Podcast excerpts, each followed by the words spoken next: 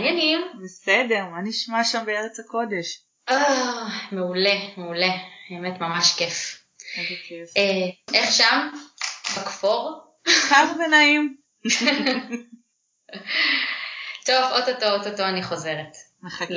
לחוש את הקרירות הזאת. אה, הקרירות לצד הצבעוניות. אוי, כן.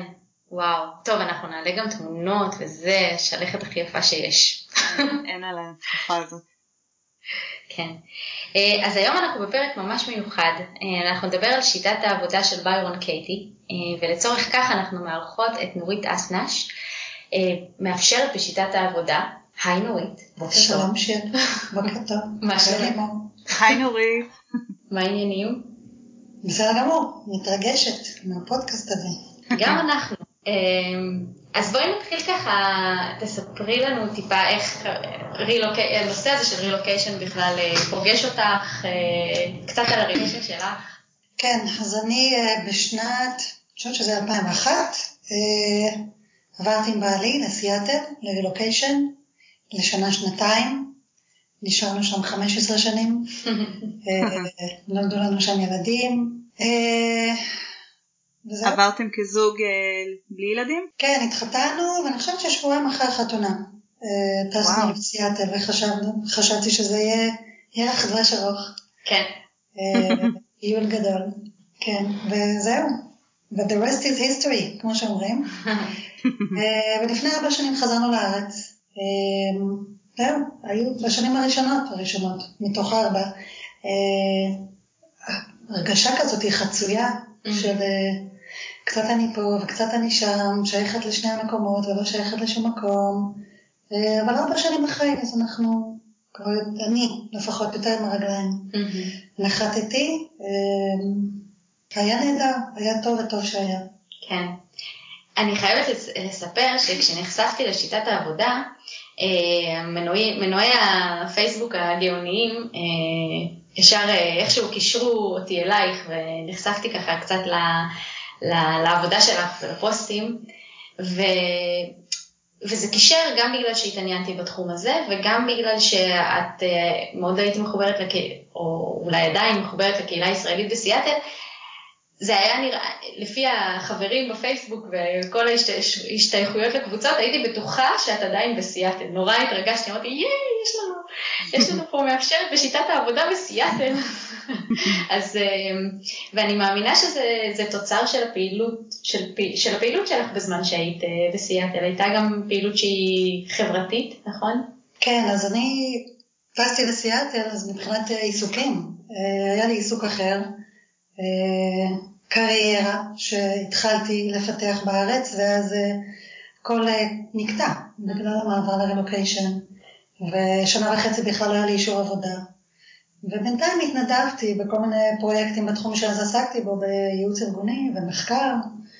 אמ, ובשנה וחצי גם אה, חטפתי איזה הלם תרבות שלא ציפיתי לו, כי חשבתי שאנחנו די דומים לאמריקאים, אה, רואים אותם אה, סרטים, תוכניות טלוויזיה, מדברים אנגלית, מתלבשים אותו דבר וכולי וכולי, ואז אה, התחלתי להרגיש את כל הניואנסים, את כל הדברים מתחת לפני השטח, הרגשתי שבדינמיקות קבוצתיות אני לא מבינה עד הסוף מה קורה שם, ואז אה, הבנתי שאני צריכה לעצור ולעשות איזה חישוב מסלול מחדש. אה, כן, אז התעסקתי בקהילה בכל מיני דברים, אבל אה, לפני זה עשיתי איזה ספין על אה, עולם האוכל ובישול, שתמיד מאוד אהבתי. פתאום הבנתי שיש לי הזדמנות קצת לבדוק את העניין הזה, שתמיד היה חלום. כן. והתחלתי ללמוד הרבה בישול, מצפייה בתוכניות טלוויזיה ולרשם לקורסים, ובארצות הברית גם חומרי גלם ומטבחים, שבארץ כן. כן ולא הכרתי, זה היה ממש אה, מרגש. ובסיאטל יש סצנת אוכל מכובדת, ונכנסתי לזה ממש ככה כמה שנים, אה, הייתי שפית אישית, גם של כמה אנשים מאוד מפורסמים בסיאטל, ו... ואחרי זה הייתי בלוגרית, וצילמתי, וכתבתי, והיה ממש כיף. אה, עד שגם את זה מיציתי, ובינתיים התחלתי קריירה חדשה בתור אימא. זה גם אה, מכניס אותנו לחישוב מסלול מחדש. לחלוטין. כן. יפה. ו... לא, פשוט, אני לא יודעת, אני פשוט אה, מתישהו אה, ככה החלטתי להגיד כן למה שיקרה בדרכי. וככה מצאתי את עצמי גם מפיקת הופעות. הבאתי זמרי רוק מהארץ בשיתופי פעולה עם מפיקים אחרים, ישראלים בארצות הברית. ומשם גם בא הצורך הזה של לפרסם את ההופעות. הכל התחיל בעצם מזה שאיזה מפיק הביא את הדג נחש להופעה בסיאטל ובמקרה שמענו על זה. ואז הבנתי שצריך לפתח פה איזה מנגנון אה, שמפרסם את ההופעות, עד שכבר מגיע משהו שאנשים לא יפספסו. בעידן אז, אה, שלא יהיו בו קבוצות פייסבוק. עוד לא היה. חשוב, חשוב לציין. נכון, כן. נכון, לא היה. אז פתחתי איזושהי רשימת תפוצה, ושלחתי לאנשים, ובסוף ההופעה הם באו להודות לי שהבאתי את ההופעה. אז אמרתי, לא, זה לא אני, זה לא אני, אבל... אה, ואז התחלתי לחשוב בעצם, אני, אולי גם אני יכולה להביא הופעות. ואז אה, משם גם נולד הניוזלטר של הקהילה הישראלית. שמאז שעזבתי, חגית אה, מנהלת אותו יפה מאוד, שדרגה אותו, אה, והתעסקתי בעוד כל מיני דברים. אבל בסוף גם הגעתי בחזרה לעולם שממנו התחלתי, של אה, טיפול. אני למדתי פסיכולוגיה, ובצעירותי היו זה חלומות אה, ומחשבות אה, להיות פסיכולוגית, וככה החיים סובבו אותי כל מיני כיוונים אחרים, כי באמת, אומרת כן, למה שיגיע, אני לא לדחות דברים, אלא להיפתח ולהגיד כן. אה, אז ככה גם נתתי לזה הזדמנות, כמו שנתתי הזדמנות לדברים אחרים, שדפקו לי על הדלת כשהייתי בסיאטל. אז חזרתי לעולם הטיפול, אבל אה, ממקום אחר, אה, גם קצת בעקבות אה, בעיות בריאותיות שהיו לי, וככה ברפואה המערבית לא מצאתי מענה. מהמם. אז פניתי לכיוון של נטורופתיות ותזונאיות, ונחשפתי לעולם של הילינג ורייקי ודברים כאלה שהיו ממש ממש לא בלקסיקון שלי. אה, אבל גם המקום הזה של להגיד כן ולנסות. אז הגעתי לזה, אה, ואז עלה בי גם הצורך ללמוד רפלקסולוגיה, וכשחזרנו לארץ, תוך כמה שבועות נרשמתי ללימודי רפלקסולוגיה, ואז התחילו לשאול אותי, אה, את עושה ביירון קייטי? מכירה ביירון קייטי? ביירון קייטי? ואז חשבתי, כאילו, מי זה הדוד הזה? כאילו, בוא נבדוק מי זה, כי חשבתי שזה גבר. זה היה אה, כבר בארץ? זה היה בארץ, כן, 15 שנים בארצות הברית לא שמעתי על ביירון קייטי. ובארץ, ואז נכנסתי לחנות ספרים וראיתי את הספר, כי הוא רב מכר, אז הוא תמיד ככה על הדוכנים המרכזיים. קראתי, וזהו. ומשם יצא נתפסתי, חזרה. וזהו. אחד הספרים הבודדים, אני חושבת שבעשור האחרון קראתי מההתחלה עד הסוף, לא דילגתי שום מילה. אמ, ואז נרשמתי לסדנה של שלוש שעות, ויצא לי לתרגל עם המנחה, אה, חקירה של מחשבה אחת. וזה פשוט היה כמו קסם, זה פתר לי בעיה מול חברה, פשוט פוף, כזה חקירה של מחשבה אחת וזהו, אפילו לא לדבר עם חברה שלי על האישו הזה, כן. זה נפתר מאליו. ואז ממש ממש כבר אה, הסתקרנתי ונרשמתי לעוד סדנה, לעוד סדנה, ועוד סדנה, ואז אה, זהו, גם התחלתי לטוס, טסתי ארבע פעמים בארצות הברית בשנה האחרונה, כדי ללמוד מגברת ביירון קייטי, בכבודה ובעצמה, וזהו. מדהים שהיית צריכה לחזור לארץ כדי אה, להיפתח ל- לזה. מעניין. כן, בארץ אה, משום מה זה היה יותר בסביבה שלי, אה, בארצות הברית קצת פחות. אה, כן, בארץ מאוד אוהבים אה, לנסות אה, שיטות חדשות וטרנדים ודברים שבאים מחוץ לארץ, אה, אולי גם בארצות הברית, אבל זה לא היה בסביבה שלי, כן. אז אני לא יודעת. או שדברים פשוט מגיעים מתי שאנחנו בדיוק. מוכנים. לגמרי, בדיוק מה שרציתי להגיד. אה, אז בואי נעשה איזה סקירה קצרה על מה זה בכלל, מהי שיטת העבודה, אה, מה המטרה שלה, למי זה מתאים, במה במה מדובר. אה, באנגלית זה נקרא The Work. שיטת העבודה היא תהליך שעל פניו הוא נראה פשוט, אבל כשנכנסים יותר לעומק רואים שיש שם מצולות, אבל היא יכולה גם להיות משהו פשוט למי שרוצה להשאיר את זה ברמה הזאת. שיטה של חקירה עצמית, ולאנשים שרוצים באמת לדעת את האמת. אה, זאת דרך לזהות ולחקור מחשבות שמלחיצות וגורמות לנו סבל. אז ביון קייטי משתמשת הרבה במילה suffering. אה, גם מי שמכיר בודהיזם, הוא יכול למצוא את החיבורים לבודהיזם, אבל אה, זה לא משהו דתי, וזה גם לא משהו רוחני. היא גם אומרת על עצמה שהיא לא בן אדם רוחני. גם אני אף פעם לא אמרתי על עצמי שאני בן אדם רוחני. היא פשוט אומרת, אני לא בן אדם רוחני, אבל כשאני מתווכחת עם המציאות, אז אני סובלת. אז בעצם השיטה באה לזהות את המחשבות שגורמות לנו סבל, ובמקום המילה סבל, אני, זה יכול להיות אה, כאב, תסכול, בלבול, כעס, חרטה, דאגה, חרדה, או במילים יותר עממיות, כל דבר שעושה לנו קווץ', זה סימן שלפני זה עברה לנו מחשבה, או מיליון מחשבות, שזיהינו או שלא זיהינו, אה, אבל אנחנו מאמינים להם, ובגלל זה אנחנו מרגישים את הקיבוץ הזה. ומה בעצם התוצר של החקירה של המחשבה הזאת? אני זוכרת שכשדיברנו לפני ההקלטה של הפרק הזה, אמ, הזכרתי שהיה לנו איזשהו פרק שדיברנו בו על השיחה הפנימית, שזה בעצם כל המחשבות האלה שעוברות, שכמו שאמרת, חלקם אנחנו מודעים אליהם, חלקן אנחנו לא מודעים. אה, ואז אמרתי שאני אמ, עוברת איזשהו תהליך של להצליח לנהל את השיחה הזאת בראש ולנהל את המחשבות, ואז אמרת לי, לא, לא מדובר פה בניהול מחשבות, מדובר פה בחקירה. ואני שואלת, מה בעצם החקירה הזאת עושה? מה, מה התוצר שלה? איך היא מקדמת אנשים? תראה, קודם כל, לכל שיטה יש את השפה שלה, mm-hmm. ואת המילים שהיא משתמשת בה.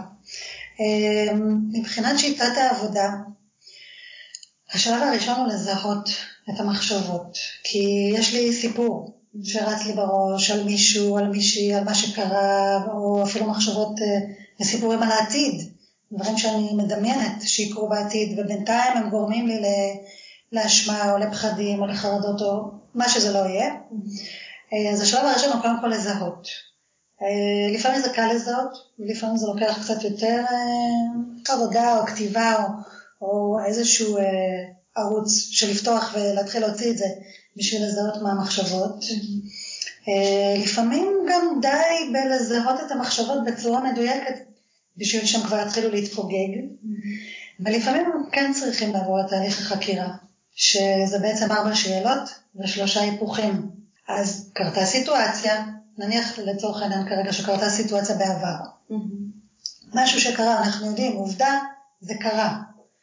אה, זה פשוט החקירה נותנת לנו הזדמנות לחזור למה שהיה, להתחבר למקום הזה גם מבחינה רגשית, לזהות את הרגשות, ומתוכם לזהות את המחשבות, ואז אה, יש כלים של דפי עבודה שפשוט עליהם אפשר לרשום, ובעצם הכתיבה מחזיקה את ה mind שלנו אה, ממוקד, כי ה mind שלנו רוצה כל הזמן להשתולל לכל הכיוונים וגם לברוח לסיפורים. אמ, והזהות שלנו בעצם נבנית על הסיפורים, זה משהו מאוד חזק, זה קשר מאוד חזק בין הסיפור והזהות במחשבות שאנחנו מאמינים להן, הן הופכות להיות אמונות. ואז אז אנחנו חוזרים אחורה לסיטואציה ומסתכלים עליה שוב. מה, ומסתכלים מה פספסתי באותו הרגע שנגיד הילד שלי עשה משהו, אמר משהו, זה הפעיל אותי, זה, זה נגיד הרגיז אותי, הגבתי באיזושהי צורה, ואחרי זה הרגשתי חרא עם עצמי.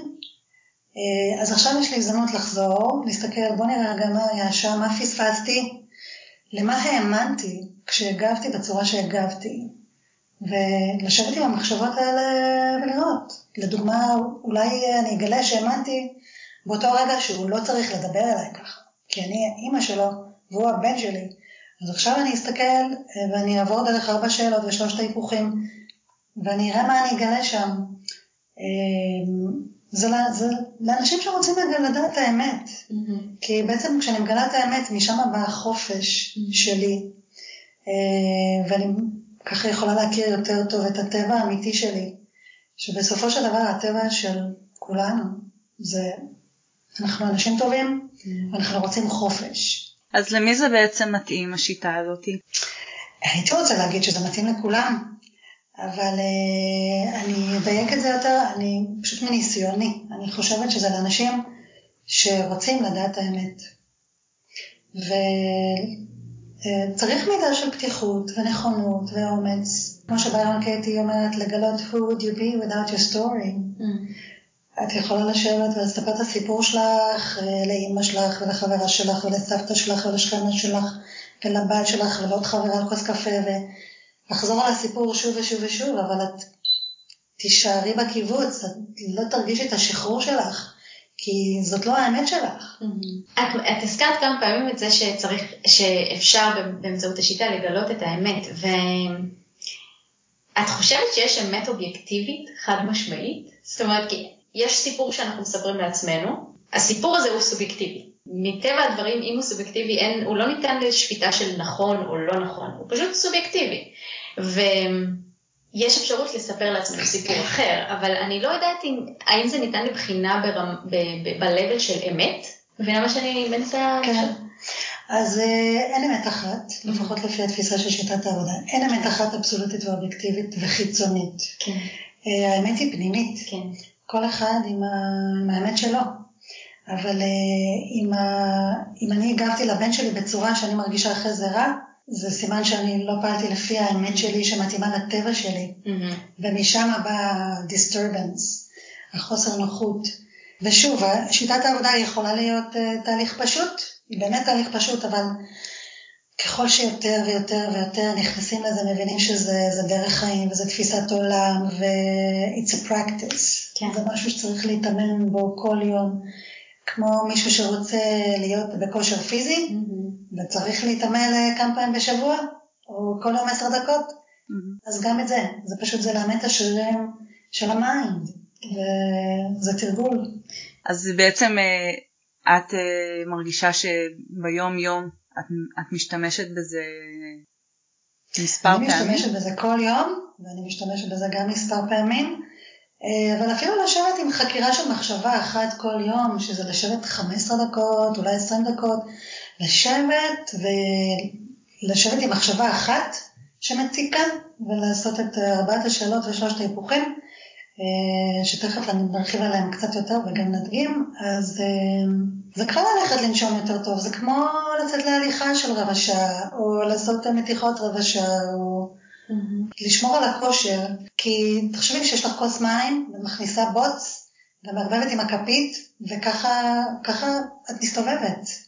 לעומת לתת לבוץ לשקוע, ולתת למים להיות צלולים, ולתת למים שלך להיות צלול יותר, ולפעול, ולקבל החלטות, ולפעמים החלטות גם חשובות אה, בחיים, והיחסים עם הילדים, עם בני הזוג, עם מעסיקים, עם השכנים, עם משפחה, חברים, מתוך מוח שהוא mind, שהוא אה, מבולבל, או mind שהוא צלול.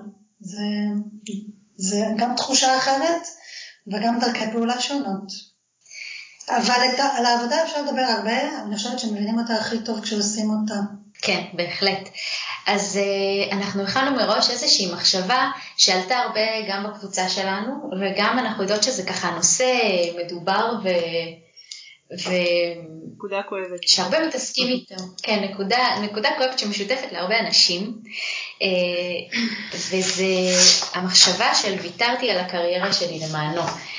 או ויתרתי על הקריירה שלי למענה, אנשים שבעצם עוברים בעקבות בני זוג ונאלצים לחפש את עצמם מחדש. אני רק אסביר ששיטת העבודה באמת זה משהו שאפשר לעשות אותו לבד, בן אדם יכול לשבת עם עצמו, עם דף העבודה ולעבור את ארבע שאלות, ויש את האפשרות לשבת עם מישהו שבעצם מחזיק אותך והוא המאפשר, facilitator באנגלית. כן. למה זה יותר מתאים אה, לעבוד אה, לבד או עם מישהו, או שזה רק עניין של אה, מה שאנשים מעדיפים? אני חושבת ששוב, יש אילוצים לפעמים של אה, זמן ומה אפשרי. אה, אני חושבת שעדיף להתחיל עם קצת לתרגל עם מישהו, עד שזה ככה יותר אה, מובן, ואתה יודע, יש בהתחלה בלבול, כמו כל דבר חדש שלומדים. אני הייתי ממליצה לשבת אה, עם מישהו שיכול אה, כן. להקשיב. ורק לשאול את השאלות ולא שום דבר מעבר לזה, כי שיטת העבודה היא קצת שונה במובן הזה, אנחנו לא יושבים ומדברים על זה כמו עם חברה או, או קרובת משפחה או פסיכולוג או תרפיסט.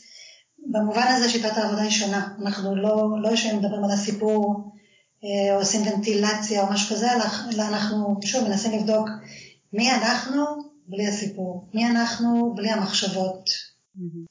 אוקיי, אז שנקפוץ למים כן, עמוקים? נקפוץ. אז בחרתי סיטואציה ספציפית, שאני זוכרת אה, כמה שבועות אחרי שהגענו, והתארגנו והתמקענו, ויש לנו דירה שכורה עם שטיחים מקיר לקיר, אה, והוא יוצא בבוקר לעבודה, ואני כבר אה, מיציתי את השלב של הקניות וכינון והתארגנויות והשופינג והטיולים וזה, ואוקיי, החיים התחילו, מה עכשיו? מה אני עושה עכשיו? הוא הלך, הוא בעבודה, אני פה עם השטיחים מקיר לקיר, ואפור וגשום בחוץ, או לפחות אצלי זה מרגיש בפנים, אפור וגשום ודהוי ו... ומלא אבק כמו השטיחים, ומה אני עושה עכשיו? הנה, אפילו שאני מדברת על זה, אני ממש רגשית ומנטלית, אני, אני שם, אני מרגישה את זה, mm-hmm. ומפה בעצם אנחנו יוצאים לחקירה. זה היה תיאור כל כך יפה, אני, אני ככה הקשבתי ושקעתי בתוך זה ויכולתי להרגיש את זה בעצמי. אמ, אז ויתרת על הקריירה שלך למענו, האם זאת האמת? אז אני לוקחת uh, כמה שניות בשביל לשבת עם זה ולהרגיש את התשובה לא מתוך הראש, לא מתוך ההיגיון, אלא מתוך uh, משהו פנימי יותר. וכשאני ככה נוסעת בזמן, כן, 15 שנים אחורה, יותר, שנת 2001,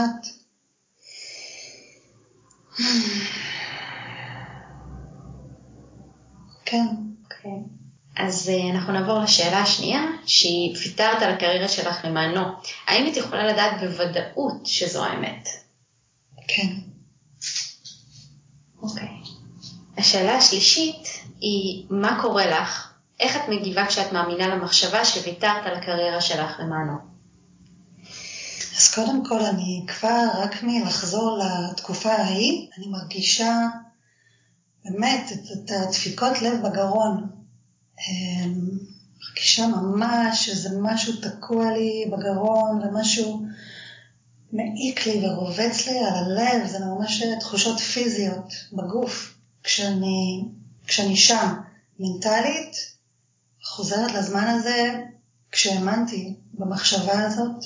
אמ, אני עצובה, אני מרגישה אבודה, חסרת מטרה. אין לי בשביל מה לקום בבוקר, אין לי בשביל מה לצאת מהמיטה.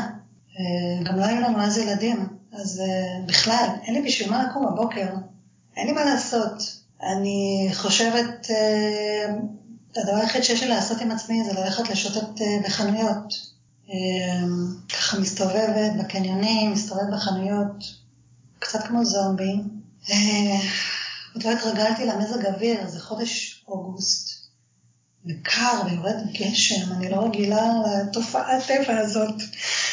אז אפילו אין אה, כל כך אה, לאן ללכת החוצה, כי עוד קר לי, הגוף שלי עוד לא התרגל אפילו לשינויים במזג האוויר, ואני מרגישה קצת אה, בדיכאון, כאילו פתאום הכל שוקע, האופוריה שהייתה, של החוץ לארץ, של האמריקה, של הזה, של ההייטק, ו...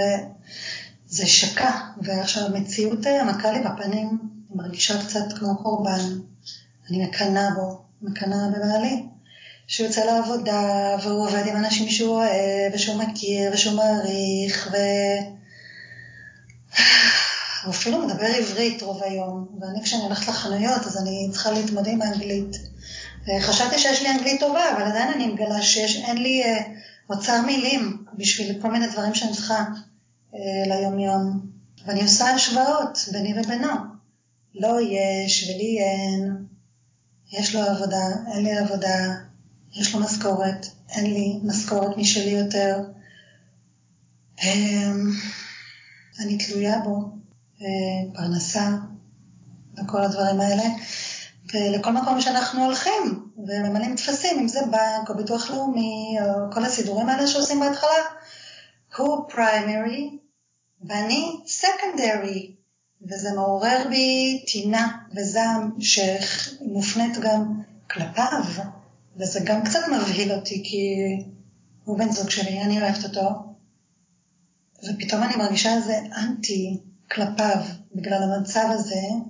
אמ, אני קצת פסימית בקשר לעתיד, ויש לי גם ריזנטמנט על זה שאני תקועה בבית. כאילו, הייתה לי קריירה, השקעתי עשר שנים של לימודים ועבודה, ועד שהגעתי למשרד חלומותיי, אה, ויתרתי, אמנם החלטתי, וגם קיבלתי החלטה, כן? לא הכריחו אותי, לא שמו לי אקדח לרקה. אה, אבל אה, כן, באיזשהו מקום זה מרגיש שהקרבתי איזה קורבן בשביל האמריקה הזה וכל החלומות האלה על אמריקה. אבל זהו, אני באותו רגע מרגישה קצת מרוחה ועבודה ותלושה, ומה שיותר מבהיל זה שגם עכשיו אני תלויה בבעלי, וגם אני מתחילה לפתח איזה רגשות אה, טינה כלפיו, מתוך אה, זה שאני גם מפרגנת לו, אבל גם מקנאה בו, שיש לו בשביל מה לקום בבוקר ויש לו לאן ללכת, ומעריכים אותו, והוא מתקדם, ו... וכולי וכולי. כן, אני יכולה לשבת עם זה שעה עכשיו. זה מדהים שאת, אה, איך שאת שם. אני שם. זה מדהים. נתקדם? מיתי ללא מחשבה שוויתרתי על הקריירה שלי למענו. אני רק אגיד שזאת שאלה שיכולה להיות קשה.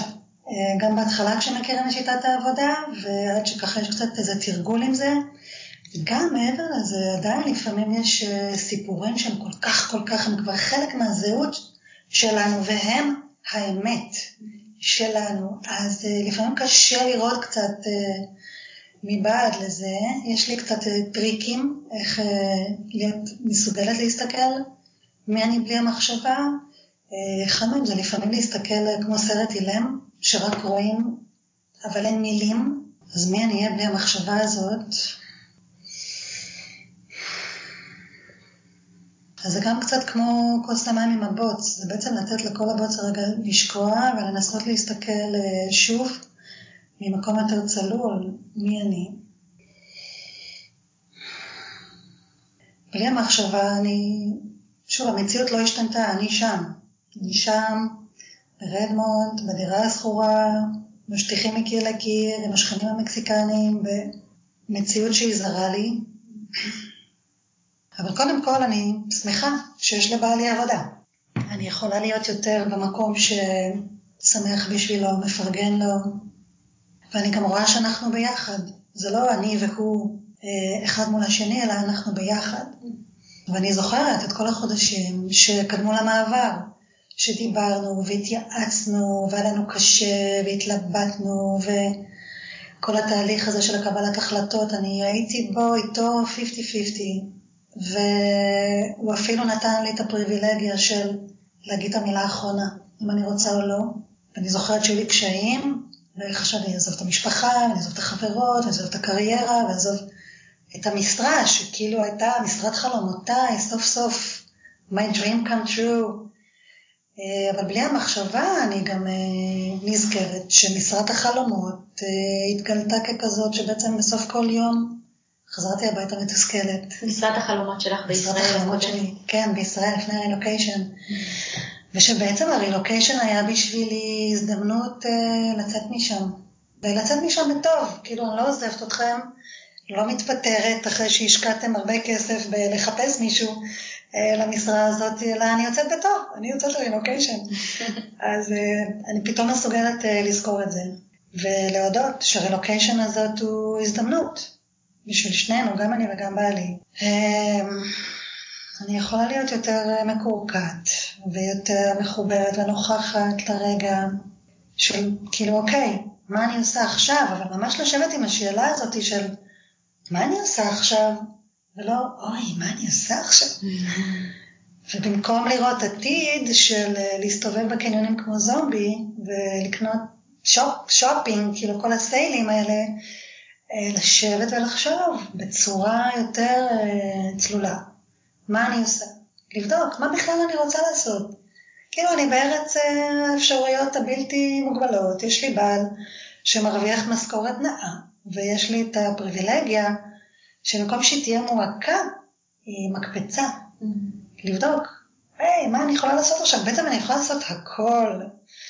אני יכולה ממש לעשות הכל, זה פינוק שלא הכרתי לפני זה. אף פעם לא אפשרתי לעצמי. אז uh, אני יותר חופשייה, ממש מרגישה את החופש.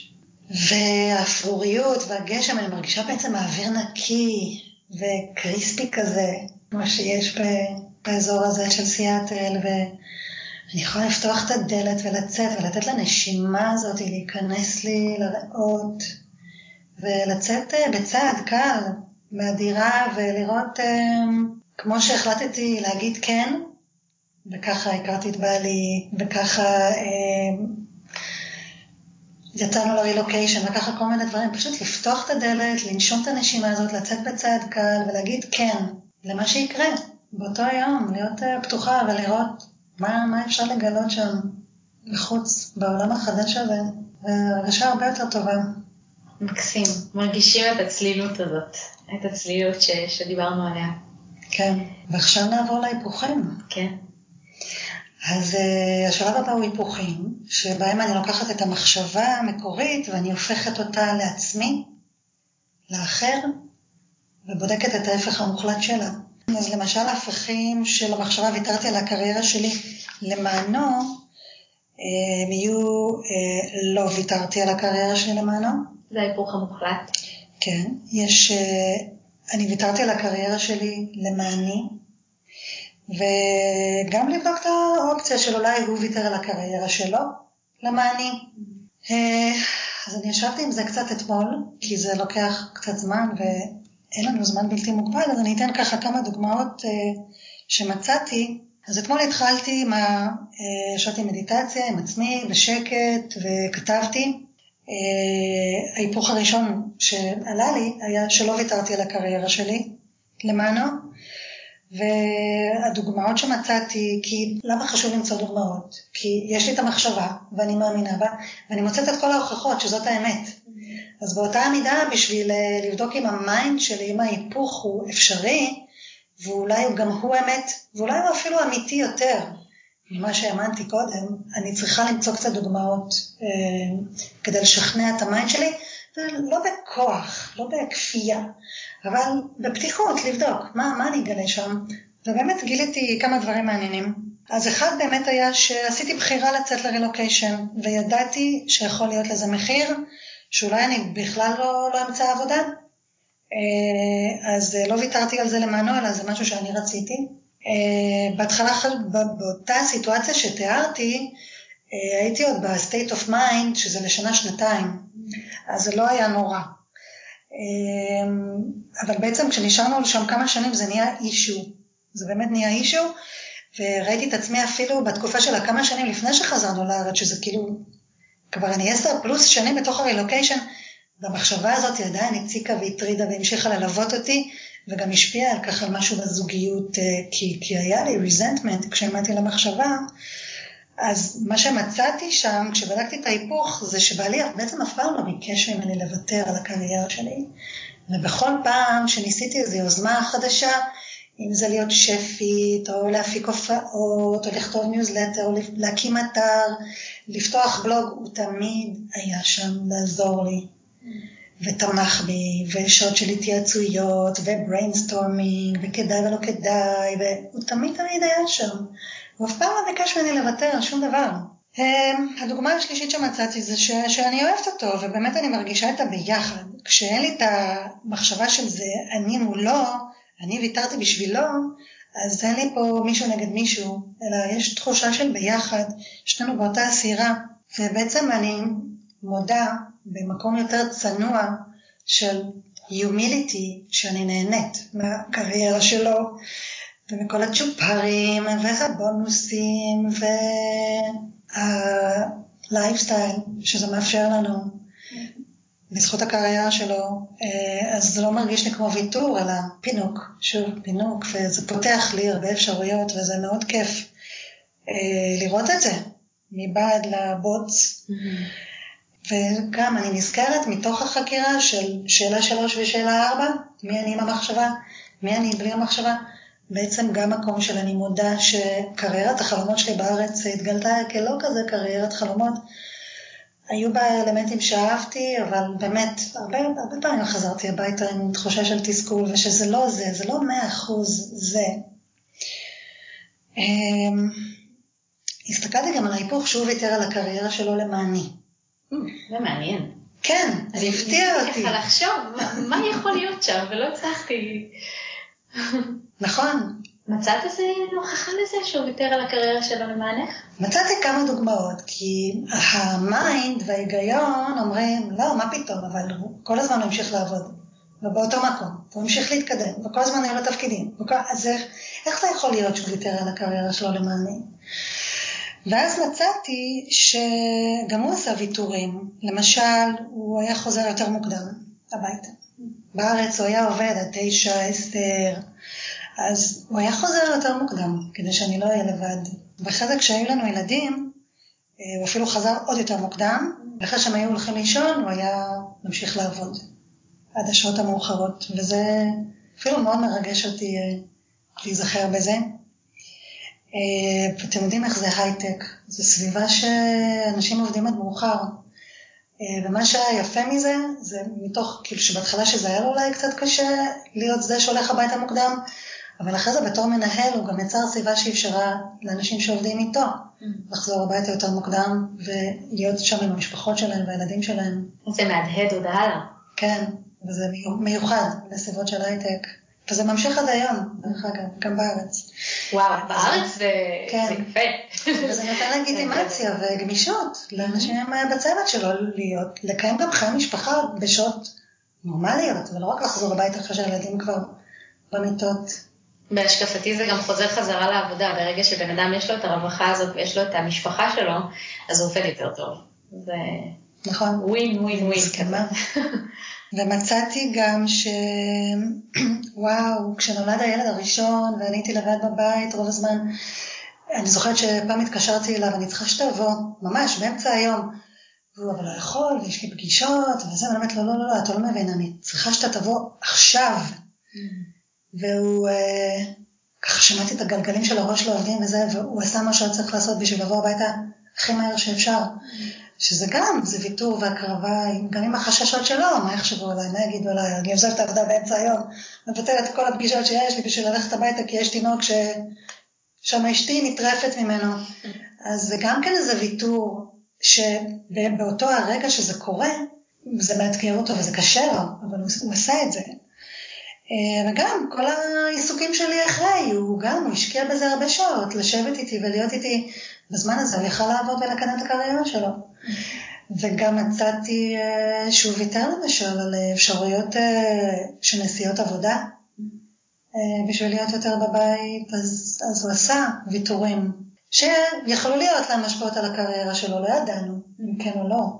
הוא בחר לעשות את הוויתורים האלה בשביל המשפחה, בשבילי, אני מאוד מאוד מעריכה את זה ומסוגלת לראות את זה כשאני לא מאמינה למחשבה שאני ויתרתי בשבילו, בשבילו ומה הוא עשה למעני, אז אני מסוגלת לראות את זה. כן, השינוי הזה של הפוקוס הוא כל כך מרכך פתאום את, ה... את התמונה. נכון, כן. כשאתה מצליח גם לראות את הדברים מהעיניים של מי שעומד לידך או אחרת. זאת אומרת, בהקשר הזה אני נזכרת במה שדיברנו אז על אה, כל הזה שאתה שקוע בקשיים שלך ובמחשבות שלך. אתה שוכח ש, ש, שגם לבן זוג במקרה הזה שלך, בצד השני, גם לו לא יש את הקשיים ש, שאתה לא חווה. זאת אומרת, אם זה במקרה הזה, אה, בעלי למשל, שבזמן שאני לא עובדת, אז אה, כל העול הכלכלי וכל הפחדים של איך הוא יתנהל בעבודה, הם אה, הכל עליו. זה, זה משהו ש, ש, שהוא גם לא פשוט להתמודד עליו. כן. זאת אומרת, אם דיברנו על העניין הזה של ויתורים, זה גם משהו מה, מהצד שלו שאת, שאת אומרת, אה, אני באיזשהו מקום מעריכה שגם שהוא מסוגל לקחת את זה על עצמו בשביל לאפשר לי את הזמן שלי או את החקירה שלי כן. בתחומים השונים. אני חושבת שבאמת מה שראיתי מהחקירה הזאת זה את המקום של ההשוואות, ואנחנו תמיד עושים השוואות. במודע או לא במודע, האחר הוא תמיד איזושהי נקודת ייחוס. אה, זה גם יכול להיות השוואות לזוגות אחרים ולמשפחות אחרות, ואנחנו הרבה הרבה ה mind שלנו בהשוואות. זה גם כן חלק מהמקור למצוקה. שאנחנו חווים, אה, יש לנו מושג שנקרא business. בעסק של מי אני נמצאת? אני בעסק שלי? אני בעסק שלו? או אני בעסק של אלוהים? אה, דברים שאין לי שליטה, אין לי שליטה על העסקים של אנשים אחרים, אין לי שליטה, שליטה על העסקים של אלוהים או של המציאות, יש לי רק שליטה על העסק שלי, גם זה לא תמיד, כשאני מבולבלת מהמחשבות שלי, אז לפעמים אני, אני יוצאת מעצמי, אני יוצאת מהעסק שלי, אני invested בעסקים של האחרים, ובגלל זה גם כן באה התחושה של ה-disturbance. אני לא שם בשבילי, כי אני עסוקה במה שקורה בחוץ, אצל מישהו אחר, הוא והוא והיא והם, וניכור מעצמי, אני חווה ניכור מעצמי. אה, וכן, אז קשה באמת לראות את הצד של הבן זוג. אמ, ואני אדבר על ההיפוך השלישי שמצאתי, שאני ויתרתי על הקריירה שלי למעני. שזה כאילו, מה? איך זה יכול להיות? מה פתאום? אה, אבל אני גם הבנתי, אני קצת אקצר, שבאמת בשביל השפיות שלי, אה, ניסיתי לעבוד בעיסוק שלי בסיאטל, ושנה וחצי לא היה לי אישור עבודה, אז התנדבתי, ונתתי לעצמי להבין, אפשרתי לעצמי להבין, שזה לא זה, אני, אני אומנם השקעתי המון שנים וכסף וזמן ולמדתי ודחפתי להתקדם וזה וזה, אבל זה לא זה, זה לא ממש זה. אז בשביל השפיות שלי אני ויתרתי על העיסוק שהיה לי אז, של הייעוץ ומחקר ארגוני, אה, ואז גם אפשרתי לעצמי להגשים את החלום של לעסוק בבישול, והלכתי לכיוון הזה, וכמה שנים התעסקתי עם זה, אז בעצם הרווחתי פה משהו, זה אפילו לא ויתרתי, כבר התחלתי להרוויח.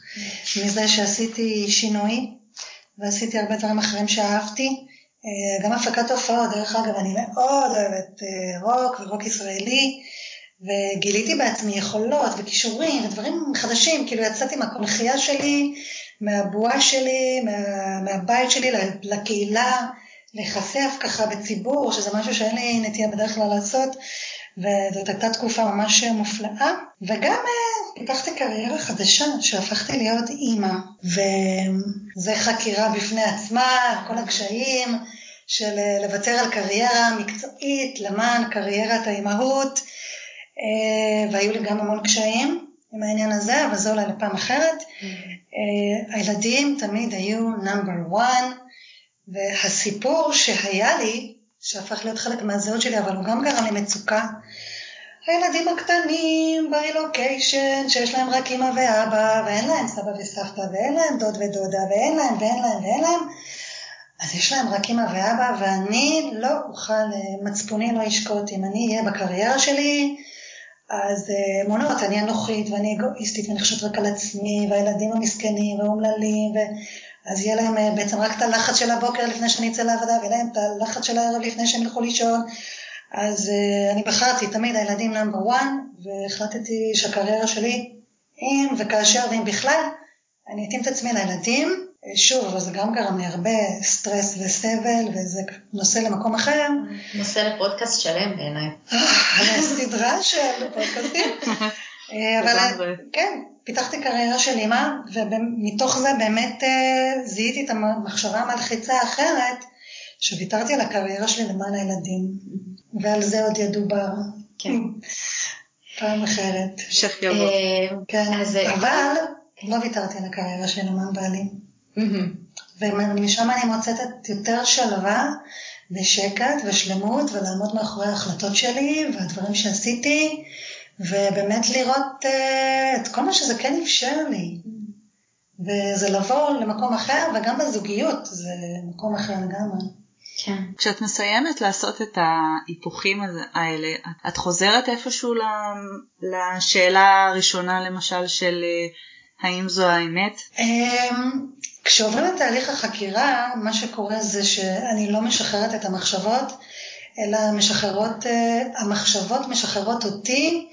יש משהו שממש, אה, טוב, אני לא אגיד שזה מאה אחוז, אבל רוב הפעמים בחוויה שלי, הן פשוט מתחילות להתמוסס, להתפוגג, הן הופכות להיות אה, לא רלוונטיות, הן הופכות להיות חלק מהעבר, אני כבר לא זקוקה להן. Mm-hmm. כמובן שיש מצבים ויחסים שאולי הם צריכים עוד, mm-hmm. עוד דפי עבודה ועוד חקירות. בנושאים יותר מורכבים, בנושאים של זהות ממש חזקה, בזהות שממש עוד האגו נאחז בסיפור, אה, כמו נגיד על אימא שלי או על אבא שלי, או גם אם אני אקח עכשיו באמת העניין הזה של הקריירה שלי, ויתרתי על הקריירה שלי למען הילדים, אני בטוחה שאני אעשה שם הרבה עבודה, זה לא יספיק לי לבחור, לבחור מחשבה אחת, ובזה זה ייגמר, אבל כמו שאמרתי בהתחלה, זה... אנחנו נעים לאט, מחשבה מחשבה, סיטואציה סיטואציה. אני לא יכולה לקחת את uh, כל ה-15 שנים של הקריירה שלי ברילוקיישן ומחשבה אחת תעזור לי למצוא את החופש שלי. אבל uh, לפחות עם החקירה הספציפית הזאת, עם מה שנשאר אולי עד איזה מטען ביני לבין בעלי, איזה ריזנטמנט עליו ויתרתי על הקריירה שלי למענו, אז מבחינתי זה כבר מרגיש לי פסה, כאילו, I move on, אני כבר לא צריכה את המחשבה הזאת בשביל להיאחז בה לאיזה משהו. היא לא משרתת אותי יותר, אבל היא עוזבת אותי, אני לא עוזבת אותה. זה מאוד מתחבר לי לזה שקראתי באיזשהו מקום, אני חושבת שזה תיאור מאוד מאוד מדויק, שהעבודה היא, היא תהליך מאוד עדין, ועם זאת מאוד עוצמתי. זאת אומרת, יש בזה משהו מאוד, אה, אין אה, להילחם במחשבות ולתקוף אותן ולהכניס בכוח איזו מחשבה אחרת, זה משהו מאוד מאוד מאוד עדין, ועם זאת, זה, זה ממש, יש לזה עוצמה משוגעת. אני מסכימה איתך במיליון אחוז. זה גם לא לחשוב חיובי. אה, אם שמתם לב בחקירה, אני לא... לא הכרחתי את עצמי לחשוב שום דבר חיובי. לא מייפת את המציאות. ממש לא. ובמחשבה, עניתי ללא המחשבה, גם, אני לא מרגישה, I'm not forcing positive thinking. Mm-hmm. Uh, אני פשוט מסתכלת רגע, פשוט מעבר לסיפור שלי. Mm-hmm. מה אני רואה, מה עוד יש שם, מי אני שם, כשאני לא צריכה uh, להאחז במחשבה הזאת. אז זה לא positive thinking גם כן. פשוט מאפשר יציאה מעצמנו. כן. אמ, נקודה אחת שהזכרת קודם, ואני ככה רוצה להדגיש אותה, לחזור אליה, אה, זה שאמרת שצריך לשים לב אם אנחנו מתעסקים בעסק שלנו, בעסק של אחרים, בעסק של אלוהים. אה, כמובן לא בהקשר הדתי, בהקשר של היקום, המציאות, מה שאני לא כן, יכולה לשלוט. נכון, יוניברס, כן. איך שתקראו לזה. אמ, אז דבר אחד ש... שמאוד, ש... שיכול לגרום ממש למהפך במערכות יחסים, זה באמת ההכרה בזה שאין לנו יכולת לשנות אחרים באמת, או להתערב בדברים שפשוט קורים, אה, מכוח עליון, יקום, מציאות, אקראיות, לא משנה איך נקרא לזה. יש לנו רק יכולת לשלוט בעצמנו, ואני מאוד מסכימה עם מה שאמרת, שגם היא מוגבלת, זאת אומרת אין לנו יכולת לשלוט בעצמנו לגמרי, אה, אבל אני כן חושבת שיש לנו יכולת לקחת אחריות על החלק שלנו. ויש בזה משהו מאוד מאוד משחרר. זה נשמע סותר, שלקחת אחריות זה דבר מאוד משחרר, אבל זה מאוד משחרר מקורבנות, זה מאוד משחרר מקרה לי, עשו לי, בגללם. אמ, זה, זה מכניס הרבה חופש. נכון. אני, ואני חושבת באמת בשיטת עבודה זה מה שאני אוהבת, ואני גם תמיד רציתי לקחת אחריות על החיים שלי, ולא להפיל את זה על מישהו אחר. אבל כמה שאני יותר מתעסקת אה, במה שקורה בחוץ, ומנסה לשנות את מה שקורה בחוץ, זה די מתכון לסבל. אה, אם אני בזוגיות ואני אצפה שהוא ישתנה, זה קצת אבוד, אה, אני, ואני צריכה להתחיל קודם כל מעצמי. אני, וגם אני נכנסת לחקירה, אני לא יודעת מה אני אגלה. אני לא יודעת אם אני אגלה שאני צריכה להישאר בזוגיות או לא, לא להישאר בזוגיות. ואין פה שום שיפוטים, המטרה בעבודה היא גם להשתחרר מהשיפוטים. זה פשוט לגלות האמת ולקבל החלטות מתוך, אוקיי, עכשיו אני יותר מוארת, אני יותר enlightened, אבל במובן לא שאני יותר רוחנית, אלא אני יותר מושכלת, mm-hmm. ולא מההיגיון, אלא מתוך באמת האמת הפנימית הסובייקטיבית שלי, שהתחברתי לראות מה, מי אני האמיתית שם. אה, ובאמת, אז נקודה חשובה שנגעת בה, אה, אני עושה את החקירה בלי אג'נדה. Mm-hmm. אם אנשים נכנסים לעשות את העבודה מתוך אג'נדה, של להחליט אם אני עוזבת אותו או לא, אם אני יוצאת לרילוקיישן או לא, אה, אם אני עושה את החקירה במטרה לצאת צודקת, אז אל תיכנסו לזה אפילו, כי, כי זה לא זה, this is not what it, this is about. כי אתם נשארים בתוך עצמכם, אם אתם... כן, אז אה, למשל ישבתי פעם עם מישהו, הוא עשה איזה חקירה על בן הזוג שלו, וזה מאוד הורגש. הוא רוצה לצאת בסוף צודק. אמרתי לו, אתה רוצה להיות צודק, אז אתה צודק, אתה צודק אבל אתה סובל. גם מציאות אה, שהיא נכונה. שזה גם אפשרי, כן. אין טוב ורע, אין נכון ולא נכון. שאלה אם זה אה, משרת אותך או לא. נכון, או מישהי שעבדתי איתה למשל בזוגיות. אז uh, שמעתי הרבה, הוא והוא והוא והוא צריך לעשות זה, והוא צריך לעשות, והוא צריך להשתנות, הוא צריך עזרה, הוא צריך טיפול. אז בהצלחה, כאילו, באמת. אבל תראי, יש גם את העניין של ההיפוכים, שבעצם כל עצה שאנחנו נותנים לאחר, היא הרי באה מתוכנו. זו בעצם עצה לעצמנו. Uh, הוא צריך עזרה, אני צריכה עזרה. הוא צריך טיפול, אני צריכה טיפול. הוא צריך להשתנות, זה עצה לעצמי, אני צריכה להשתנות. אה, הוא צריך לא לדבר אליי ככה, אני צריכה לא לדבר אליו ככה, אני צריכה לדבר לעצמי ככה, ואני אחפש בעוד סיטואציות בחיים, למי עוד אני לא צריכה לדבר ככה. אה, העבודה מחזירה אותי לעצמי, מחזירה אותי הביתה. הספר האחרון של ביירון קייטי נקרא A Mind at Home with Itself. ה mind העבודה מחזירה את ה mind שלנו הביתה, אלינו. אה, ושוב, אני נכנסת לחקירה, אני לא יודעת מה אני אגלה, ואני לא יודעת מה אני אעשה בעקבות זה, אבל אני עושה את החקירה בלי אג'נדה. אז אה, אנחנו צריכות להתכנס לסיום. חלפה לה ככה שעה. בכיף. בטיל. בכיף. לגמרי. אז קודם כל, המון המון תודה גם על השיתוף הזה וגם על ההדגמה הזאת, ש... אני משוכנעת שהמון מהמאזינים שלנו יוכלו להתחבר לכל כך הרבה מחשבות, נקודות, אה, אני באמת ככה מאמינה שאנשים יוכלו ללמוד מזה. אה, אז אה, המון המון תודה על זה. איפה אפשר למצוא אותך? אה, חשבתי בכלל איפה אפשר למצוא משאבים. אז קודם כל, בשיטת העבודה, יש את האתר www.thework.com יש מלא סרטונים של ברון קייטי המופלאה mm-hmm. ביוטיוב ובאינטרנט בכל מיני מקומות, רואים איך היא עובדת עם אנשים, רואים את התהליך שהם עוברים וזה מהמם ואני מאוד ממליצה. אה, היא כתבה המון ספרים משובחים, אז אני ממליצה גם לקרוא. איפה אפשר למצוא אותי? באנגלית אני חושבת שזה theworkwithnurit.com ובעברית זה נורית מקף הילינג. דוט קום, כי זה התחיל עוד מימי ההילינג, אה, וברחבי ה...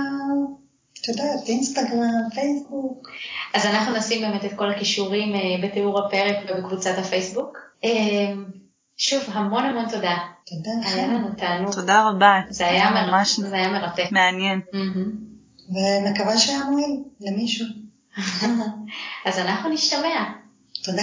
ביי ביי. ביי בינתיים. ביי. ביי ביי. אם אהבתם את הפרק הזה, שתפו אותו עם החברים שלכם או עם כל אחד שאתם חושבים שזה יכול להיות רלוונטי עבורו. אה, ואם יש לכם הערות, שאלות, הצעות, רעיונות, כל דבר אחר שתרצו ליצור איתנו קשר לגביו, אז אנחנו זמינות בשבילכם בקבוצה של חיות רילוקיישן הקבוצה, או בעמוד של חיות רילוקיישן. ספרו לנו מה חשבתם, מה הייתם רוצים לשמוע יותר, ואנחנו ניפגש בפרק הבא.